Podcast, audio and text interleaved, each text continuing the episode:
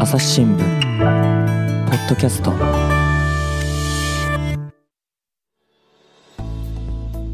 津田大介さんをゲストに迎えた議論を前回の続きからお送りします。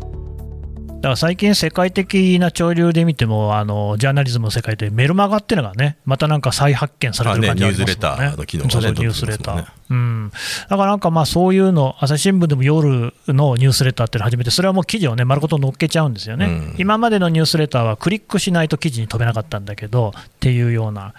まあ、その本当に今、情報、記事を含めてですけど、がこんだけ溢れていて、逆に取捨選択に困っちゃいますもんね。そうなんですよね。だから、まうんあ、そのために、やっぱ情報爆発の時代に必要になってくるのはやっぱりアーカイブの機能と検索の機能なので、朝日新聞はやっぱアーカイブと検索にもっと力を入れて、うんあまあ、僕もだからやっぱ今、全紙あの契約するようになりましたけど、まあ、朝日はあの検索とか確かに結構使いやすいんで、お本当ですか？使いやすいけど、でもなんかここもっと変えた方がいいなみたいなところも 結構やっぱあるんでね。もう教えてください、それね。うんだからだからあのそこをやっぱりね工夫していくことがあの多分生き残っていく上では重要なんだろうなと、まあ、だからあとは、まあ、なんですかね、うんどうしてもその新聞業界だとタブーな話になっちゃいますけど、まあ、いつじゃあ結局紙をね、紙とあと販売店っていうのをあのやめていくのかっていうことの議論も、多分現実的に始めないとっていうことまあ、ですよね。タブーっていうか、あれなんでしょうね。結局それを実際にやるっていうことの困難さがでかすぎる、ただ、もう社内的には、あと何年で紙の部数が算術的に、統計的にゼロになるかっていうのは、数字は出てるんですよ。そうですよね。僕は知ってますし、うんだからそこを意識して、みんな、だからこう危機感が強いんですけど、うん佐々さん、どうでしょう、そのジャーナリズムっていうのがね、とりわけ日本において、今後も存続していくっていうことを考えたときに、大事なことってなんでしょうね？うーんまあ、これは日本型のジャーナリズムの一つの特徴ですけど、うんまあ、朝日新聞もそうだし、読売新聞もそうだし、まあ、ほとんどのメディアもそうですよね、まあ、TBS もそうですけど、不動産をやっているっていうね、おっと、来不。動産会社、不動産収入を得た、その余力でジャーナリズムをやるっていう構造になってますよね、はいまあ、TBS なんてもっと本当に、TBS なんてね、もう今、あの東京ビルディングサービスじゃねえかみたいなこと言われてますからね。ひどい。はい。でもあの別にそれって、まあ、よく揶揄されるんだけど、別に僕悪いことじゃないと思うんですよね、なるほど。うん、だから別にちゃんとそれであの収一応収益基盤を作った中で、まあ、社会の後期として必要だと思われるジャーナリズムっていうのを、うん。あのやっていくっていうのは、まあ、別に僕はあのそういう意味でのジャーナリズムっていうのはあのでもこうこうあのけサステナブルに、ね、する構造を作っていくことは大事だと思うので、だからガンガン別に僕、不動産事業やればいいと思思うんだけれども、まあ、ただやっぱり、あのなんでしょうね、やっぱり繰り返しになっちゃいますけど、新聞社、やっぱもったいないですよね、外から見ていると。もったいない。うん、だって、なんだろう、取材する能力と記事を作る能力と資源と、そして何よりも大事なあの過去の資産、すごい豊富な資産っていうのがあるわけじゃないですか。のアーカイブの話ですそうかそう。で、あ朝日新聞だってそれこそなんかあの倉庫を漁ってたらすごい貴重な確かあの沖縄の写真が出てきたみたいなのがあったじゃないですか。あありましたつまりだからそういうものも掘り起こされなかったもので、のうん。眠ってるものたくさんあるはずなわけですよね、うんだってまあそういうのだって今ねだってもっと例えばだから朝日新聞の普通に利用するしようと思うとじゃあ写真のサービスとかもやってると思いますけど、うん。まあ、あれだって例えばピクスタとかねあのああいうアイストックみたいなあの安いような形で簡単にえいやツイッターで簡単に利用できますよとか。うんそういうような敷居をもっと下げ敷居てね引きとか、うん。まあ、あとはだから僕思ってるのはなんかあの、まあ、これもなんか思考実験的な感じではあるんですけど例えば今あって朝日新聞のデジタルのスタンダードコースが確か1980円かなんかだったじゃないですか。さすが素晴らしい。そうで。ですはい新しいの初めてね、で、はい例えばじゃあ、あれを2009の月1000円、うんあのにしますとか、あるいはまあ一番上のデジタルコース、あのフルのコースっていうのがあった時に、フルの人は、なんかその人で、結局だから、ツイッターでバズることっても結構重要じゃないですか。うんツイッターでバズるっていうことを重要したときに、結構まあ、リンクだけじゃなくて、紙面がそのままあのイメージで貼られたりしますよね。そうですね。まあ、あれってのは、まあ、あの無断著著作権侵害なんだけれどもなんだけれども、でもあれから僕、金取りゃいいと思うんですよね。つまり、あの例えばこのコースを登録、あの一番上のコースをしたときには、あのこの記事あのあの、シェア用に使っていいですよと、で、マルシア朝日新聞と電子透かし、えあなたはこのデジタル最上級個室取ってますよみたいなの透かしを入れておいて、でそれでシェアをできるっていうような、うん。でそうすると、必ずこの画像をシェアしていいけど、記事のリンクも貼ってねっていうレギュレーションだけ作ってあって、そうするとみんな、あの多分ツイッターでね、あのまあ多分それって結構、その学者の先生とかもやってたりするじゃないですか。そうですね、うん。ただ、まあ、でもツイッタターって、でも記事を貼ってね、ある種論評したりもするから、まあまあそうです。そう。でも広めたいっていうのがあるんですけど、でもなんかちゃんと朝日新聞にロイヤリティの高いお金をたくさん払ってくれるユーザーには、ツイッターでのシェア権みたいなものを与えるっていうこと。で、それでやったことが、実際にそれそれで一つの記事がね、そうやってシェアされて読まれる。だからそれってだからあのさっきさんかなさんが言ってたあのいややっぱり手塩にかけてそ記と作った記事はやっぱり読んでほしいっていうのがあるじゃないですか、うん。読んでもらいつつ著作権もクリアしてでそれによってそあこういう記事があるんだったら登録してもらおう。実際に多分それによって一つの記事がツイッターとかでシェアされだって今だってされてんだから、うん。無無限に。そうですね。でされているんだったらでもその中でちゃんとリーガルにしていく。っていくとそうするとあのあそうかお金を払えばこれ合法的にできるんだって言ったら登録しようっていうふうなインセンティブも働くだろうし、うんまあ、そういうふうにしていくと逆に言うと無断転載してるんだったらいやあのそしたら他の人がねいやそれお金払えば合法でできるんだからちゃんとお金払った方がいいですよみたいなことを誰かが横で言ってくれるかもしれないみたいな多分そういう気分を作っていくっていうのも多分重要でだからそのシェシェア権ごと僕は売っていくっていうのもなんかずっと考えてることなんですよね。なるほどね。たまあ話を蒸し返すようですけど、やっぱりこうもう、まあ、マスにたたくさんの人にこう記事をね届けるっていうのはやっぱ難しくなってきますかね。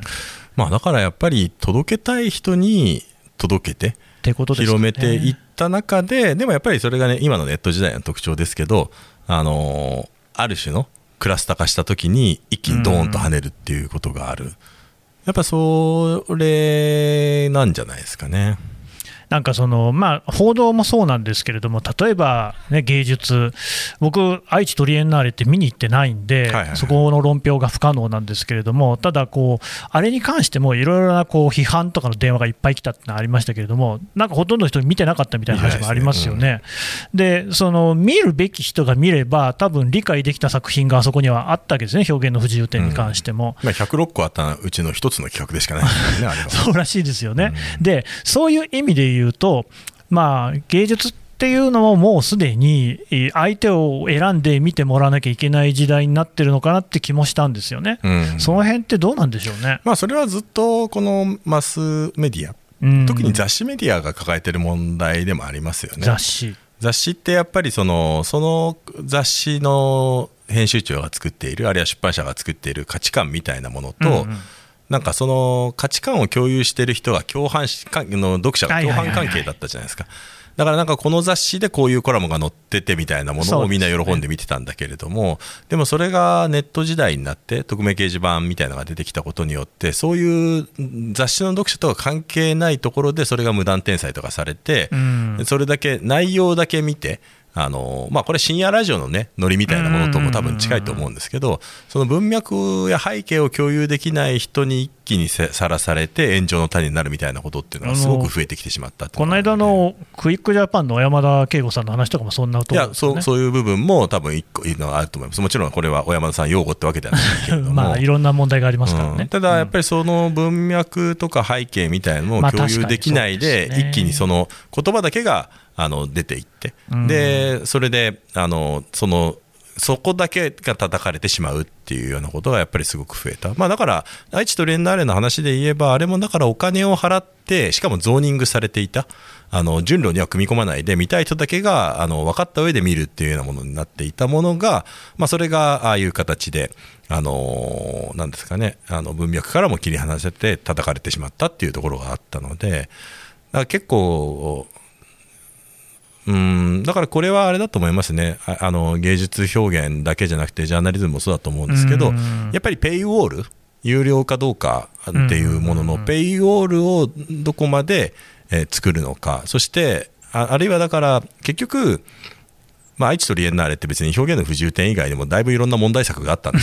すよ。言うと表現の不自由点だけがあすごく燃え上がったことで、他の問題作は全部別に炎上しなかったですね、一切。ただ、やっぱりそうい福うのもあって、うん。でもだから結局それって、やっぱり写真 OK にするか、SNSOK にするかどうかって結構大きいので、だからこれは芸術作品もそうだし、じゃあの新聞記事も含めて、どれだけペイウォールの中にいるのか、それか、SNS への投稿をあのどこまで許すのかっていうような、そういうことを多分コンテンツを作ってる側が最初からかなりこの SNS 社会、この北斗の県のようなですね、うん。ひどい SNS 社会の環境を見見ながら、多分コントロールしてあの公開するっていう、だから公開をするっていう、公開のレベルっていうのをすごく考えなきゃいけない時代になったんだっていうことは思ってますけどうね。ん。いや、そうですよね、そういう意味で言うと、本当にツイッターとかって、あのまあ、実数制限的にも切り取らざるを得ないみたいなところあるから、うんその文脈を無視するっていうのに関して言うと、こんなに強いツールもないんじゃないかってぐらい文脈が無視されますよね。では永遠に反論し続けますよね、永遠に上げ足を取ることができるので。うんでしつこい方が最後まで勝利せあの向こうが相手しなかったら最勝利制限して終われるっていう、勝利でもなんでもないんですけど、そうなっちゃってますよね。なただ何かそういう傾向って、まあ、それこそ分断っていうことなのかもしれないけど、今後も強まっていくんじゃないかなっていう気もするんですけど。ちゃんとこうみんな、それこそマスがいなくなったっていうことは、すなわちみんなで共有できる価値観っていうものがもはや存在しないっていうことなんだろうなっていうふうに思うんですよ。うんそうすると、これまで常識であるとか、あるいはまあ教養であるとかっていう言葉でみんなが共有していたものがなくなっちゃう。それがあれば、その芸術とかはもう鑑賞することができるんだけれども、なくなってし壊滅してしまった場合には、もはや鑑賞っていうこと自体をみんなで共有できなくなっちゃうのかなっていう。いやだからやっぱり、まあ、よく言われる話ですけど日本ってあんまり公共とかねパブリックっていうものの概念が多分弱いんだと思うんですよねだからなんかそういう公共のために仕事してる人を見るとなんかそれが理解されないというか 自分の私利私欲のためにやってるんだろうみたいに思われてしまうっていうことが多分あると思うのでいやだからそこいう意味でも多分新聞の役割ってそこだと思いますよ。そこのこうあの、ね、自分たちのビジネスを守らなきゃいけないという厳しい面もありながらもでもやっぱり公共のために新聞が何ができるのかっていうことですよね、まあ、社会の僕託なんて言われましたけど多分ネット時代に、まあ、全く僕託がなくなっちゃってるのが今ネットだと思うので僕託らしきものをやっぱり目指してそれをやっぱりややっていくっていうのは多分大事だと思うので。うんなんかだから、この間も話してたのは、なんだかんだで、オリンピックってそうだったなっていう、オリンピックっていう一つの軸を通して、それはもちろんいろんな見方、評価があるんですけれども、ただ、あれはみんなが、まあ、その試合を見たかどうかと思うけど、みんな知ってて、何か分かっているものっていうのが、実に稀有な存在だったなっていう、であれを軸にして、いろいろな社会の切り口があったし、こう今の時代が見えてくるところあった、それこそね、森喜朗さんがやって退場したっていうのも、そういった新しい時代っていうのがですね、新しくもないんだけど、少なくとも日本の中でもきっちり可視化されたみたいなところはあった。でももうそういうイベントとかほとんどないんですよね。うんああとはだから朝日新聞もね、あのやっぱスポンサーになって、社説で反対してみたいなのがあって、もうだから、オリンピック期間中のね、あの一面見ていても、うん。まあ金メダルが一面になることもあれば、まあでもコロナのね、状況っていうのがあったりとかして、でもなんかやっぱり読者も混乱しますよね、両方あるので。うん。まあ、すごいやっぱ社会面と一面見るとコロナの厳しい状況がずっと伝えられてんだけど、真ん中見ると大体オリンピックしかなかったりとかするとうん、一体何なんだろうっていうふうにやっぱ思っちゃって。いやだからなんかそれはもちろんなんだ朝日新聞の選択だったんであのそれはしょうしょうがない面もあると思うんですけど多分そのことについてやっぱちゃんと総括とかねあの朝日新聞もねされた方がいいとは思いますけどね。まあ、あれもね、その例えば一面に載ってる記事も、確かにその金メダルをですね連日載せてる新聞社もあったんですけれども、朝日新聞って意外とあの内村さんが競技に失敗したことを一面のトップに持ってきたりとか、あとはスポーツ面の、まあ、五輪面か。あ五輪の記事に関しても、本当に私も全然知らないようなですねあのアフリカの国のですね、えー選手の話であるとか、そういうのもいろいろ載っていて、まあ、そこは一定頑張ったなと身内をこうかばうようなことを言いつつ、もう一つはですね、まあ、社説、社説に関しては僕、論説委員でも論説委員室の人間でもないので、あまり言う立場にないんですけども、あれは論説委員の人たちの考えをまとめたものなのでっていうのが、世間の人に全く伝わってないじゃないですか、まあすよね。結局ね、全部それだと思います、説明してないんですよ、菅内閣と一緒、朝日新聞も自分たちのことを説明してないから、コーポレートなんとかみたいな、その企業としてはこういう見解ですよみたいなのと違うことがあそこには書いてあるわけですよ。で僕は違ってていいと思うし、まあ、なんだったらその社説の考え方に実は賛成なんだけれども、やっぱあの出し方は、このご時世には合ってなかったと思います。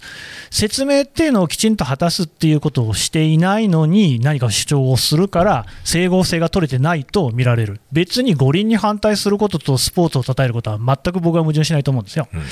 であともう一つはですね最近はそのダブルスタンダードっていうことをですねみんなこう気にしすぎじゃないかなっていう、うん。人間は僕はダブルスタンダードだと思いますよ。まあ、ダブルとかトリプルとかいくらでもいろんなスタンダードあるわけですから、なんか僕はね、まあ、だから朝日新聞がでもそういうのをあの二枚舌だって攻撃してきたんですよ。うんだけど、本来人間なんてのはもっとカオスで、そのこういう考えもあるけれども、実はこんなこともしているっていうのが普通だと思うんですよね。なんかね、そういうこう混沌としたものっていうものを良しとしてこなかったっていうところが、今、自分に返ってきてるんじゃないかなっていう感じしますけどね。うんうんまあでもだから新聞社のなんでしょうね新聞社に対するやっぱり10年前20年前と比べて世間のねあの見え方っていうのが全く変わってきてるでしょうからね、まあ、その中で多分あの自分たちの在り方の説明責任みたいなものがそうねそうそうこれまあ多分その態度みたいなものは見られてるんだろうなっていうのは思いますよね。いやだからあの電通とか報道とかもそうだと思うんですよね、まあ、電通がとりわけそうだと思いますけど、もっとちゃんと自分たちがどういう考えで、何をに基づいて行動してやってるのかっていうのをつまびらかにしたら、あんな風になんか陰謀論に祭り上げられてね、世の中は全部電通が支配してんだみたいに言う人はいなくなるんじゃないかなっていう。なんか会社の体質みたいなものが、それこそ森さんを批判できないぐらい、まだ日本の企業ってみんな古いんじゃないのっていう感じは僕はしますよね。うん、でも大きなね会社だから本当に変え変えられるのかみたいなねやっぱりそこが一番ね外から見てて心配ですけど、まあお前がまず朝日新聞変えろって話だと思うんですけれども、まあでも一人のね社員ができることなんてねやっぱうんね限られてますけどね。ただまあ、ちょっと例えばこういうポッドキャストとかを通じてね、風穴開けていければいいなとは思いますけどね。うん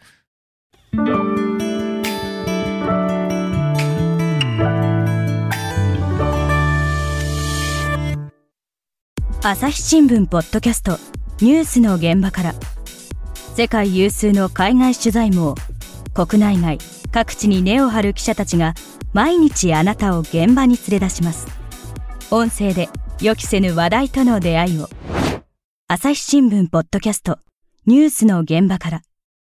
まあでもポッドキャストはやっぱり面白いですよ。あの本当ですか？はい聞いてて。なんかね、これびっくりしちゃって、津田さんがまさか聞いてくださってると思わなくって、いやなんかやっぱり結構僕もあの移動なな長時間ねあのうん。移動すること、まあ、コロナになったんでもう車で現地行って帰ってくるのが一番いいかなと思って車 一番人に移さないですね。そうなんですよ。車が多くなったんですけど、うん。そうするとまあなんか長いとね45時間ぐらい車運転とかするのでそまあ、そうすると、まあ、ラジオとか聞くことが多くて、まあ、そういう中で一番まあほらあのテーマをのの中で、まあ、関心があるもの、うんまあ、全部聞いてるわけじゃないですけどやっぱりあのやっぱり関心があるものとかやっぱ聞いてますね。うん。最近ね、そのポッドキャストっていうのも、まあ、日本に関しては、まあ、最近っていうか2回目なんですけど、だし、えーとね、アメリカ、ニューヨーク・タイムズ、ザ・デイリーとかなんていうのはもうちょっと前から、こう非常にこう聞かれるような媒体になりつつあるんですけれども、どうですか、実際、ポッドキャストって今後もなんか、あ可能性ありそうですかね？ポッドキャストね、だから、まあ、これがだからメディアとして大きなものになるかどうかって、まあ、広告代理店の意識とかもどれだけ変わるかですよね。つまりだからこれにサステナブルにやるんだったら、サブスクの仕組みが入るか、サブスクの仕組みが入るか、広告が潤沢に入るか、どっちかしかないと思うおっしゃる通りですね、うん。はい、どっちも今のところないんですけど、まあそうですよね。ただ、まあ、あの、ポッドキャストが何がいいのかっていうとね、まあこれも本当に、あの、今収録してるのがね、本当に会議室の一室みまあ、たいな。納屋ですよね。まあちょっと倉庫のようなね、ところで。はいでも、こういうところでもう簡単に、機動力あるじゃないですか。機動力あるし、ね簡単にできるし、別にリモートでやったりもできるしっていう、まあそこですよね。でも音声メディアって、やっぱり結構ね、若い人でも聞聞いている人結構あの今増えてますし、だから全然可能性はあると思いますけど、ね、そうなんですよ、びっくりしちゃって、この朝日新聞、ポッドキャストも調査したら、20代と30代の人で聞いてくださってる方の6割超なんですよね。ああそれはすごいね。紙の新聞と違いすぎやしないかと思って、ちょっとびっくりしちゃったんですけど、うん。で僕はね、最初、そのポッドキャスト自体がやっぱり若い人が聞いてるからじゃないかなと思ってたんですよ、つまり母数が若いから、朝日のやつを聞いてる人も若い、ところが、そうでもないっていうことが分かって、他のポッドキャスト番組だと、40代、50代の人が中心に聞いてますよっていうのも、まあ、あるわけなんですよね。まあ他のポッドキャストってやっぱりほらあの現実のラジオ番組をポッドキャスト化したっていうのがやっぱ多いじゃないですか。あ今んとこまだそうですね。うん、だからあこういう朝日みたいなオリジナルのポッドキャスト番組ってあんまりないから、まあ、それもあるかもしれないですよね。それにしても、だから、もう本当にだ、ね、やっぱこういう、わりかし硬い話題をずっと扱ってるんですけれども、まあ、若い人もね、もちろん、こういう問題に興味、関心が強くて、それで、我々朝日新聞の側が逆に若い人にこう向けて、ボールを投げてきてなかったんだろうなと、だって紙の新聞はそれ、やっぱ取らないですよね。うんでいくらデジタルで出してますだって、じゃあ、朝日新聞デジタルでございますって、それがね、若い人に訴求するから難しいところあると。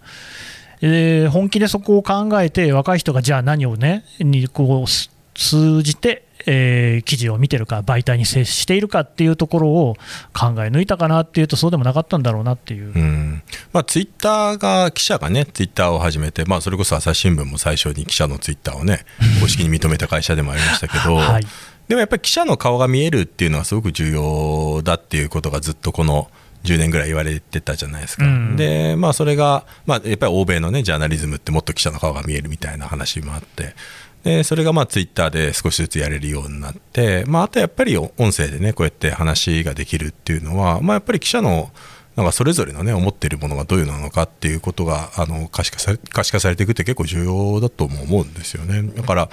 なんていうかあのー僕自身のやっぱり今の問題意識っていうのは多分こういうメディアに携わってる人間が、まあ、原稿を書くこともできなきゃいけない。取材をやるのは当たり前なんだけど書くこともできなきゃいけないし喋ることもできなきゃいけないし まあなんなら動画編集とかもできなきゃいけないし、えーやっぱりそれでツイッターもやるみたいな当たり前のようにやるっていう多分ワンソースマルチユースの時代になってきてるのでうん。そのやっぱりワンソースマルチユースをどれだけだから多分、まあ、書くのは得意だけど喋るのはあのーまあ、苦手っ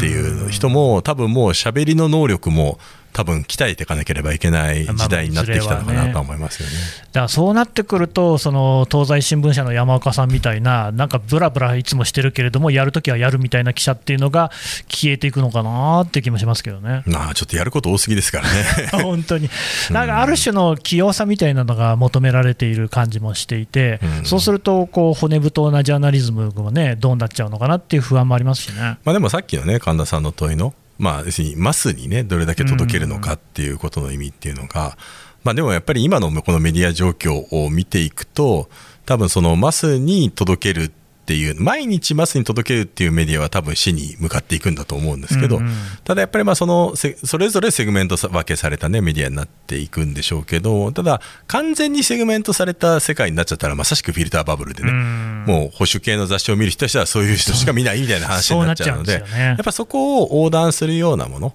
っていうやっぱそこをかき混ぜるようなものが多分必要になってくるとは思うので。うん。でもなんかセグメントされたわけメメディアの中でも例えば今だったら総裁選が起きてるから、まあ、みんな総裁選の話題は見えてるじゃないですか、うん。まあ、そういう中で、あのー逆にやっぱり記事の質みたいなものがあの問われるというかそこで記事があのよ読むべき記事っていうのはみんながやっぱりシェアして上がっていくからっていうところも出てくると思うので。うんまあ、あの形は変わっていくけれどもなんか機能に求められてる大きなものっていうのはそんなに変わんないんじゃないかなジャーナリズムとかメディアに求められてる役割はそこまで大きくは変わんないのかなっていう気はしますけどね。そうですね。僕は別にあの対面だったら月刊花田の愛読者の人とも別に普通に喋れると思うんですよ、ただ僕が書いた記事は朝日新聞だっていう理由によって、多分その人たちは読んでくれないんですよね、でそういう人たちともでも僕はこう話をしていきたいんですよね。その時にそうやって考えると、やっぱり間に人が1人いるんだろうなっていう、それは例えばコメントプラスみたいな形かもしれないんですけれども、今って物買うのにしても、誰かが勧めてるから、これ買ってみようかなっていうのが多いじゃないですか。うんで我々新聞記事を書いてて、この記事の言うことを信じてくれって思ったことは一度もなくて、それはこれを読んで、いろいろ考える材料にしてほしいなっていうふうに思って書いてるわけなんですよ。だから別にそこをこう頭から信じろっていうことは全然なくってですね、だけども、まあ、こういう事実あるってことを知ってほしいっていう気持ちは常にあるわけですね。そうすると、それを途中で媒介してくれる人が誰かいれば、まあまあ、あの世の中情報あふれてるし、記事も山ほどあるけれども、これは結構面白いこと書いてあるよっていうふうに進めてくれる人の役割っていうのが、多分これからもっと重要になってくるんだろうなと。どうでしょう？まあでもだから新聞のそのまあこの間ねあのプチカシマさんとダースレーダーさんとね、話した時に。も出ましたけど、やっぱりちょっとキャッチーさがねスカッととやったらちょっと違う。やっぱキャッチーさがやっぱ新聞にもあった方がいいと思うし。いやだからそれはあれじゃないですか。その、この朝日新聞のポッドキャストが割と2、30代にもリーチしてるっていうことっていうのは、まあ、親しみやすさとかキャッチーさみたいなものが、新聞の記事に比べるとやっぱりあるからっていう。でも、この間まず硬いって言ってたじゃないですか。まあ、まだ全然硬いと思いますけど。すいません。はい。いやいや。だけれども、やっぱ多少はましかなぐらいの感じですね。うん。まあ、もちろんね、あの、ウィズニュースみたいなね、取り組みとかがあるっていうのはあるんでしょうけど、うん、まあ、でもやっぱり音声メディアはそこが伝わりやすいんだと思いますけどね。そこ、やっぱりそういう、まあ、個人の思いだとか、キャッチーさだったりとか、分かりやすさみたいなのがね、うん、キャッチーさね、なんか本当にだからそこが一番逆に言うと、新聞が苦手としてきた領域ではあるのかもしれなくて、でもなんか、ね、ね神田さんもあの炎上してましたけどね、はい、まあ、この間、なんでしたっけ、安倍安倍さんが可愛いっていうのを、トランプさんが可愛いトランプとトランプ、うん、まあ、しょっちゅう炎上はしてるから、別にあれですけども、ただ、トランプさんは僕はやっぱり学ぶところ大だと思っていて、全然僕はトランプさんのことは嫌いなんですよ。それははっきり言っておいていい。で ちなみにそういう話をこうラジオ局でしたら、そのパーソナリティの人にトランプさんを支持するかとか振っちゃだめなんだよっていうのを、後でプロデューサーさんに怒られましたけど、放送法でね、だめなんですね。で、でも僕は別に放送法関係ないんで、うん、トランプさんの価値観とか、全く僕は受け入れません、ただ、やっぱりあの人は、えうまいんですよね。その俺たちは見捨てられてるって思ってる人のところに行って、俺は忘れてないぜっていうっていうところ、なんかね、やっぱり日本においてもそういうことはたくさんあって、じゃあ朝日新聞がね、トランプさんみたいにそこら辺をちゃんと機微をね、見捨てられたと思ってる人たちのことを考えてたのかっていうと、考えてなかったと思いますよ。まあ、だから、なんでしょうね、今の日本の政治状況で言えば、れいわ新選組をね、支持しているような、熱狂的に支持しているような人たちから見たときに、そういう人たちに朝日新聞の言葉届いてるかみたいな問題ってやっぱありますからね。そうなんですよね。うん、でもね、きっとちゃんとこう中身を読んでもらえれば、そういう人たちも面白いと思ってくれるっていうふうには、僕は信じてるんですよね。だからあとはやっぱり、僕はずっとこの間考えてるのは、どう伝えるかっていうことなんですよ。何を伝えるかよりもどう伝えるかなんですよね。伝わらないものって、やっぱりね、100万 PV のものに比べて 1PV では本当にあの意味がないですからね。ここを考える中でもね、難しいんですよねでもこういうインタビューとかね、あと話すのって、うんまあ、これってもうほとんどもう経験なので、数とかなので、いや僕もだから多分自分が司会とかインタビューとか、多分人よりできるようになったのって、やっぱ数なんですよね。津田さんってもうだいぶやってますよね。僕2000確かね13年の頃とかって、やっぱテレビとかラジオのレギュラーもすげえあって、今もう全然大体なくなりましたけど、でもその頃って本当に数えたら1年で300回ぐらいインタビューやってるんですよね。それってもう全然そのそこら辺のタレントよりも出演本数多いし、そうそうだから300本もインタビューしてる記者いないですよ。そうだからやっぱそうするとなんかやっぱりの体力として身につくみたいなところがあるので、でもだから多分これをずっと神田さんもね、あの毎日やっているので、多分、ね、なんか何年かやったら、相当それはあのスキルがすごいことになると思います。やんなきゃいけませんかね、もうだいぶ疲れてきたんです 津田さんもだって途中でやっぱ疲れませんでした？いやでもやってる時はもうね、めちゃくちゃでしたけど、でもその時の経験があるから、今僕も毎日平日やってますけど、まあ、あのー、もう慣れちゃいました、まあ、もうそれを生活に組み込むみたいな感じですけどね。逆にあのこうやってね、ポッドキャストとかやってると、書くことっていうのはいかに大変かっていうのもまた分かりますけど、ね、そうなんですよね、喋るのって楽ですよね、楽っていう、楽っていうか、うね、手羽まりがいいんですよ、というか、終わったら終わりじゃないですか、原稿って別になんか、なんかね、完成がしたからと思ったけど、何度も書き直したみたいなのがね、終わりが見えない、だけでも手かけられますからね、そうなんですよね。あとやっぱりなんか、人に伝わる書き方って難しいですよね。まあそうですよね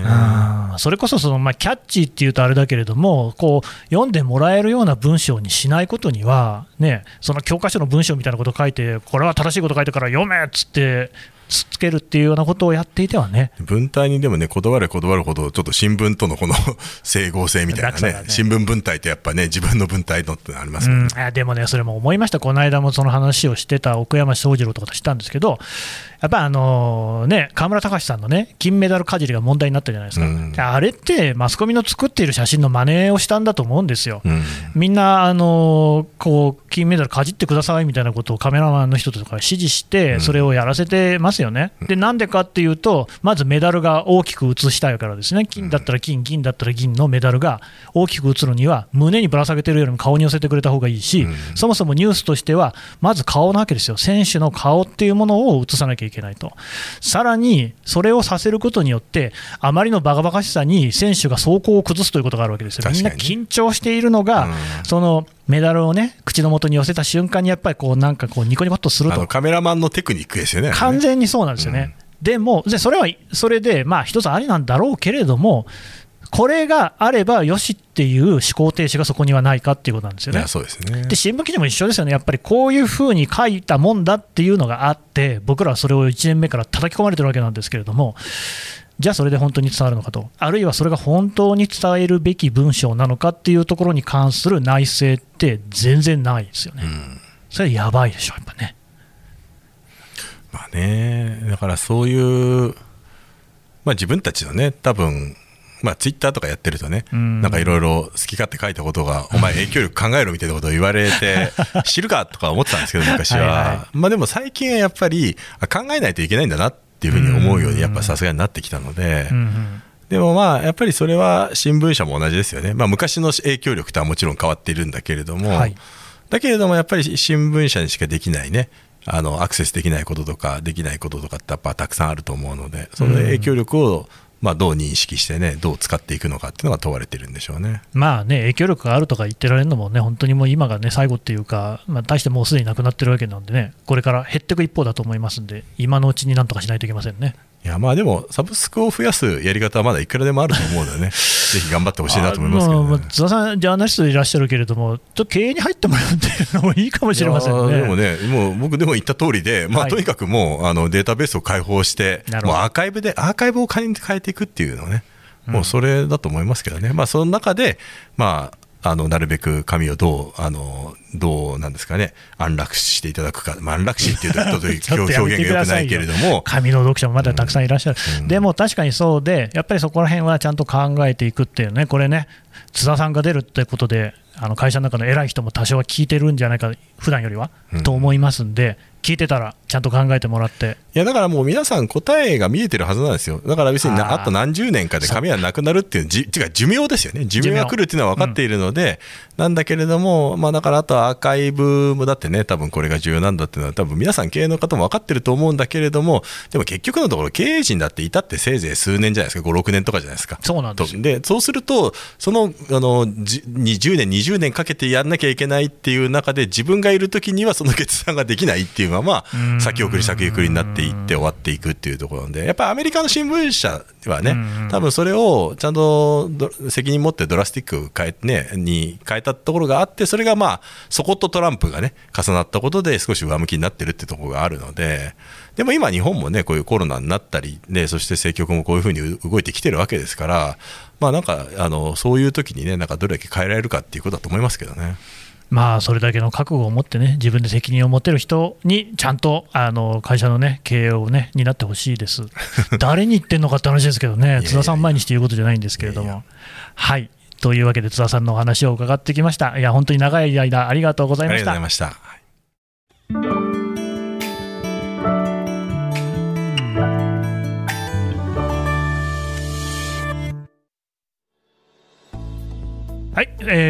ージャーナリストのですね津田大輔さんのお話を伺ってきましたが、最後に津田さんにちょっと告知をしてもらおうかなと思います。はい、えっと、今日ね、だから、たまたまなんでこのポッドキャストに僕が出るようになったのかっていうと、この間、あの、はいダース・レーダーさん、プチカシャマさんとの、その、昼からなんですっていうね、うん。えー YouTube の番組と、僕がやってる、えー平日毎日夜7時からやってる、ポリタス TV っていう YouTube の番組があって、まあ、それのコラボでやったんですよね。はい。で、そのコラボの時にいろいろな、あの、聞いてる番組の話があった時に、まあ、朝日新聞ポッドキャストをよよく聞いてるっていう話をしたら、まさかのね。それをあの神田さんがね、あのツイッターで反応してくれて、はい。あそうそう。いや僕でもねあの朝日新聞ポッドキャストはなんかまあ出たいなと思ってたんですよね、えー出ていろいろ話したいなと思っててなんか反応してもらったんであじゃあなんかよかったらあのコラボしませんかっていう話になって、今日僕が朝日新聞社に来てで、えっと、9月15日に、えっと、神田さんがポリタス TV に来て、えー僕今日はですほうね。あのその10 9月15日に、えっと、僕の方から神田さんにいろいろこの朝日新聞のポッドキャスト、えー朝日新聞って今ぶっちゃけどうなんですかみたいなところを根掘り葉掘り聞く会をやろうかなと思ってます、僕みたいなもんでね、どこまでお答えできるか、で,、まあ、でも私の話せることは何でもお話ししようと思いますんで、今日ね、あんまりネットの、の昔話とかできなかったから、ちょっとそのそういえば15日にはねねネットの昔話とかもね、できるとなと思いますけどね。ぜひね、でインターネット老人会なんて言われますけれども、うん。ちょっとそういう話もできればと思います。はい、じゃあ津田大輔さんどうもありがとうございました。ありがとうございました。朝日新聞ポッドキャスト朝日新聞の神田大輔がお送りしました。それではまたお会いしましょうこの番組へのご意見、ご感想をメールで募集しています。podcast アット朝日 .com p o d c a s t アットマーク朝日 .com までメールでお寄せください。ツイッターでも番組情報を随時紹介しています。アットマーク朝日ポッドキャスト朝日新聞ポッドキャストで検索してみてください。